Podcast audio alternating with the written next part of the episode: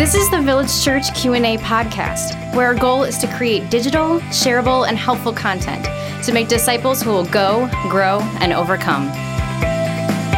Happy Tuesday. Welcome back to the Village Church Q&A podcast. Pastor Michael here with you. I'm in the studio again with my wife, Brianne Danielle Fueling, licensed professional clinical Oh counselor, licensed clinical professional counselor. Yeah, yeah, good did I get job. it? Yay! Five gold stars.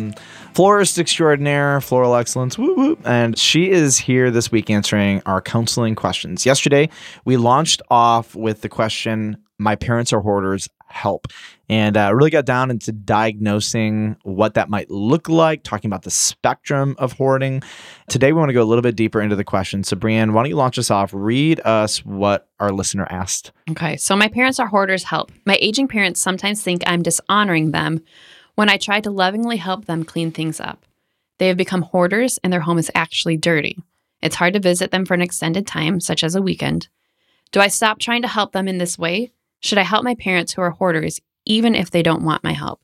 And so, yesterday we talked a little bit about just what hoarding is, the fact that it's a spectrum, the inability to resist the urge to continue to buy or acquire more things, disposing of unneeded items, and putting things into a regular place. And so I just want to focus on the second and third aspects of that question today, which are it's hard to visit them for an extended period of time. Do I stop trying to help them in this way? And should I help my parents who are hoarders even if they don't want my help? Mm. But these questions really apply to so many different aspects of life, which is why we wanted to make sure we gave them a proper attention, not just a hoarding. Yep. So, so many people experience this question with aging parents on a multitude of subjects. I mean, you have dementia, you have financial issues, where do they live, Their health, health, issues, hoarding issues, Diabetics, how they handle sugar, medical issues. but also not just with parents. This this really applies like you see a friend who has a problem, they're not asking for my help. Do I throw in my two cents? Do I what do if I they try to don't help want them? your help and they're going to do what they're going to do, even if it inconveniences them and everyone around them? Exactly. I would love to get your opinion, Michael. How do we help people who don't want our help? How do we set boundaries? How do we approach them? How do we love them in these kind of situations when they're not necessarily asking for it? In fact, in this situation, they're they have refused it and do not want it. Mhm. I think most of the time, we, when we're in a circumstance with somebody who is resistant, one of two things has happened. Either number one, uh, we have approached the issue in a way that is unhelpful for that person. We may not have intended to do that, but that is oftentimes the result. Mhm. So people often have to think, am I the right person to have this conversation? So even this week, uh, I had to have two conversations with people in our church, and they were trying to figure out how to have a hard conversation with somebody. And my Mhm. my advice to both of them was, you shouldn't have that conversation. Somebody else needs to have that conversation because of the relationship and the dynamics. And so at, at some point, it's, it's the who, then there's the how. There are some people that if you approach them verbally, they will not Mhm. respond. You need to write a letter yes. give it to them in a neutral environment, give them time to process. Mhm. And that's a huge aspect because human to human, there's going to be a level of defensiveness in there. Yep. So I would say a lot of times, not all the time, but it is a matter of the wrong person or the wrong method was used Yep. for that particular person. I find myself in this circumstance, I underestimate how deep the problem or the pain really is. Yeah. And I approach it giving the person the benefit of the doubt, like thinking they can handle this conversation, Right. not realizing I have poked on something that is deep and painful. I have asked people, I, in fact, I asked somebody a, a question today, and their response to me was surprising. And what I realized in the response was, oh my goodness, I'm tapping into something deeper than I ever thought it was before Mhm. and I did not see it coming. And it wasn't bad intention. I just realized I'm I'm provoking a wound here. But the second thing is you may be dealing with somebody who will not change, Mm. who does not want to change. And there could be nothing that you would do differently because doggone it, they are going to do what they're going to do. And at that point, if it's sin, we start talking about things like church discipline, et cetera. But that is a level of belligerence and pride that you need to make sure you're not dealing with a broken or wounded spirit versus a belligerent person. Absolutely. And that's a huge distinction. And that takes a lot of wisdom to discern that factor. Yeah. And I think a lot of time and a lot of knowledge accumulation. So we Yeah. always kind of do like a needs assessment when we're looking into any kind of situation, and we try to look at it from an outside perspective and think, okay, what, so what's going on with my parents here? Is Yep. this belligerence? Is it pride? Well, probably there is some of that in there, Yep. but is it only that, or is it like you said, a, a deep wounding that I don't even maybe know where that came from or why that's happening? So, major consistent issue that parents that are growing older are dealing with the younger kids. As a dad, I want to be my kid's hero. I'm their provider. I am strong. I am wise. There is this entire persona in terms of how I deal with my kids. Well, as I get older, my body fails me, my mind fails me. It's embarrassing. There's a loss Mm-hmm. of dignity.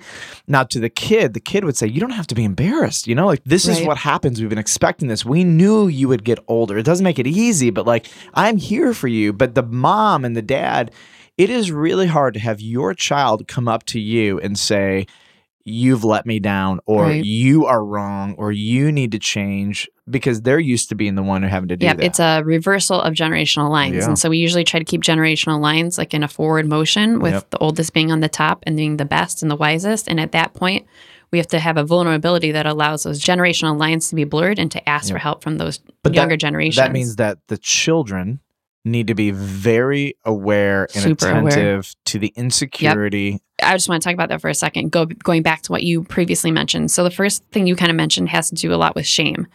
And so we have to be very mindful of the role that shame and the lies that come with shame plays in this whole entire subject and many other subjects, whether it be feeling health or financial decisions or any of those kind of decisions, and be thinking, okay, we have to be very mindful and wise as to how shame is affecting the situation, but at the same time, not let those lies continue to pervade and feed them into the lives and the minds of the people that we know.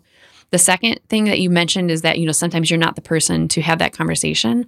I encourage people all the time to call whether it's their spouse's doctor or their children's doctor or their parents' doctor or whoever it may be. It's but mm. to build relationships with the other people who have voices into your loved ones' lives and communicate directly to them. The HIPAA exists for that doctor not to be able to share anything with you unless they have consent, but you can tell anything you want to to anyone's doctor for them to be able to have that information. And so, whether it's hoarding, whether it's health issues, whatever it may be, I encourage people all the time to go and give that information. They probably will not be able to give you feedback or acknowledge maybe even that that, that person's their patient if you don't already have access to that healthcare information. But you can give them all the information in the world that you want to give them and ask them, have these conversations with my parents, please. Please talk about their environment. Please talk about things that are impeding. Please talk about is their home safe? Please talk about whatever it may be. So we begin to almost solicit and invite other voices into our Right. parents or people's lives to be able to have these conversations so that we find, therefore, the people who can have these conversations and who are the right people to have those conversations. I think another aspect that you mentioned too is that writing a letter or putting it in some kind of form that they can process at a different time. With hoarding, one thing I think that is particularly advantageous to people, you know, I do this for anger problems or all sorts of different things, taking pictures of what the house actually looks like and what it was, and maybe building a little bit of a scrapbook to show them, okay, this is what the house has looked like, you know, up until this point. I want you to really look at some of these pictures and really taking pictures of maybe some of the the ugliest, grossest aspects of it, zooming in on dirt or whatever it may be, and just gently, lovingly printing off those pictures and being able to say, okay, so I need you just to process that this is the reality. This is what someone else would see if they came into this home. This is not okay. It is not okay to live in this environment. Is it fair to say if you're the hoarder, you don't want this exposed so you experience more shame? Yes, So- and you don't even. I think a lot of times know that it's there or want to acknowledge that it's there. So you don't even know. Hoarding is a maladaptive form of of seeking control and trying to make things right in your life. Not many people go into hoarding thinking this will be the way that I cured my heart's Yeah. longings and desires. So there's that exposure to it, but a lot of times it's even the denial of it. So sometimes it's even admitting that it's a problem and then exposing the problem that you just discovered was a problem is so you know makes you so vulnerable and it's very hard to admit Yep. and then you think you can fix it on your own. But a lot mm-hmm. of times when we get to these points, we can't fix it on our own anymore. And so a lot of times children want to be the person who help, and I think they have an absolute role in this. But statistically and by all means research, the best thing is to do is to invite a professional organizer into the house or maybe a friend who they don't know who has an, the gift of organization to be able to be the one to have these conversations so that it doesn't have to be their children attacking that identity as we Yep. talked about yesterday, but it can be someone else, a more neutral third party having those conversations. Anonymity on that one, like having somebody you don't know, so that your social sphere is now not affected Yes. by it. and that you can be the supporter of your parents then and the cheerleader in that rather than having to be the more difficult role. Here's a piece of advice. Maybe you're the person who has a hunch that you're a hoarder Yes. or you know you are. Rather than put your family in the position to confront you, own it to family Mhm. members that you feel safe with and Mhm. ask them to come alongside of you and get help. Yes. Now, I, as I say that, what you're literally asking someone to do is to dismantle your identity. yeah, And that is objectively hard. But it's worth you- it. when you play the long game rather than the short immediate ease of life right you play the long game you're happier in the long run killing those things now or beginning to, to dismantle some of those things now brings significant amount of joy and relational peace later Right. And so let's get to the bottom of what that even is, right? So that's actually inviting someone to call out your blind spot. And this gets the question should I help my parents who are hoarders even if they don't want my help? Should we help our friends if they don't want their help? Well, my firm belief is yes, because love is not always butterflies and daisies and chocolates. And I'm a florist, right? So those things are important to me.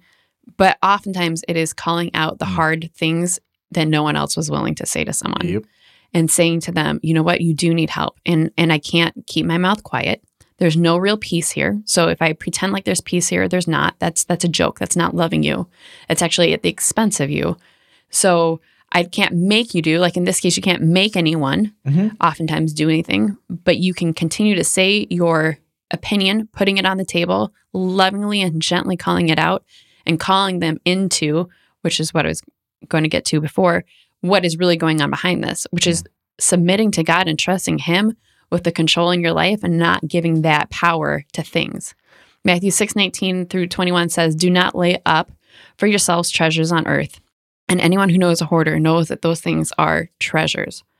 Where moth and rust destroy, right? And where thieves break in and steal, but lay up for yourselves treasures in heaven, where neither moth nor rust destroys, and where thieves do not break in and steal. For where your treasure is, there your heart will be also. And that last line is a kicker. And that's when we have to be able to see like, where do I want my heart to be? Do I want it to be in these things in my house? Do I want it to be in this dirt? Do I want it to be in this trash? As hoarding often goes from useful items to non useful items to trash and to things that really are actually disgusting rather than just non useful. But really helping people to understand and handle their anxiety and meet their emotional needs by trusting in God rather than in things, for understanding how they can build a relationship with Him to bring satisfaction to them and to learn what is valuable, what is treasure. Well, the people in your life, they're treasure. If your things are creating an environment where the people that love you can't come visit and stay for the weekend, well, then that's a really sad, hard because reality. you're choosing your stuff over your relationships Mhm. and it's inconsequential stuff it's stuff that you'll probably Right. never ever use again touch But even if you did, like once every five years, we always have to think if we hand to stuff in excess and accumulate the stuff, there's no other option that stuff always isolates. Mm. And so we have to always be choosing relationships over stuff and looking at what that looks like and how we proceed and walk in that way. Yep. So God is ultimately the one who can calm our anxieties. We've talked before in other podcasts about anxiety, and we can refer back to those and have more conversations about that, I'm sure, coming up in the future. But he is the one who has to be able to be at the center of this. And that is not just a trite answer, that is actually the reality, Mm. is to be able to surrender and to be able to submit all of the tangible items in our life to leave room in our spirits and in our lives for the Lord to be able to step in Mm. to be the one who Yeah. brings fullness to us. I think the older you get, one of the questions that begins to really plague you, I would say I'm watching people ask this question basically as soon as they have grandkids is what is my legacy? Mm-hmm. And so if you're visiting your mom or your dad for the weekend and your grandkids are with you or your kids Mhm. are with you, the hoarder's grandkids, it's really interesting because I, I think one of the conversations that a mom and dad, a grandma and grandpa need to know is being had.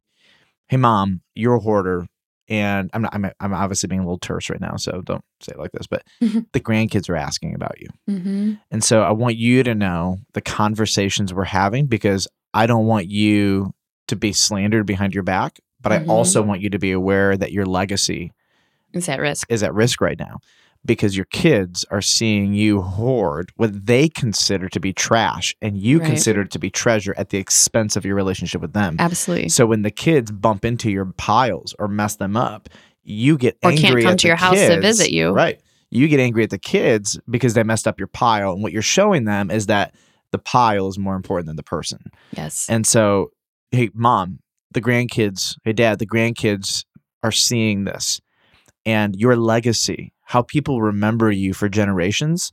When your name comes up at Thanksgiving and they say, oh, grandma, oh, grandpa, she was, do Hoarder. you want them to say a hoarder? hmm Or do you want them to say somebody who gave their entire life to Jesus Mhm. Christ and who hmm made a real difference? And it's never too late to repent of this stuff. hmm And I think for a lot of people who are older, because because by and large, this is an issue that gets worse as you get older. Because as we said, I think yesterday and today, it's all forward motion. And so you may start this in your 20s, but by the time something like this starts in your 20s, by the time you're in your 60s, 70s, 80s, and 90s, this has become a, a huge, huge issue, right? hmm And I would look at anybody older and say, I know deep in your heart you want to leave a legacy of reputation for generations, and may this Mhm. not be your legacy. Yeah. Choose to give this away before it becomes your identity Mhm. after you die. Absolutely. And to be centered on relationships and not things, because we know that things cannot continue with us after we die. But the value of those relationships and the impacts that we made on the lives, those Yep. things have eternal value and have the opportunity to be eternal.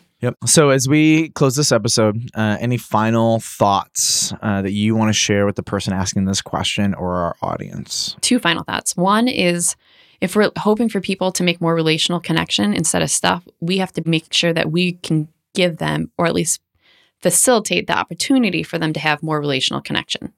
So if we're going to ask them to give up the stuff, which is something that they can hold in their hand and feel safe with for a relationship, we have to visit them more Mhm. or help them join an astronomy club or whatever it may Mhm. be for those relationships to be meaningful, to take deep root, and to feed their souls. Yep. I think the second thing is um, my youth pastor in high school used to tell me that the friend is always more important than the friendship. And so if someone is doing something to harm themselves, That's good. and is doing something that hurts them, we always have to look at the value of who they are and their spiritual well being, their physical well being, their emotional well being above how that Yeah. affects their relationship. Every with us. peacemaker listening is like, "Ugh, that's Right. like a nightmare. But you know what? The peacemaker can be a great friend or a terrible friend, depending on what they value the most. Peacemakers can be the worst friends in the world because they stop short and love fake peace, which just makes everything feel good in a moment, but actually in the long run destroys. Wow. And so peacemakers, yes, they have to be willing to look at the way God's perspective is of peace and to see his redemption and Yep. his resolutions enter into a situation and actually bring a peace that is Mm. deep and wide. Yep, that's awesome. Well, Brian, thank you. And uh, I want to invite you back tomorrow because tomorrow we're going to be talking about are vaccines developed using aborted human embryos, which is a throwback to a podcast you did on vaccination. So, I want to invite our audience come back tomorrow, and it's going to be a light episode. Just kidding.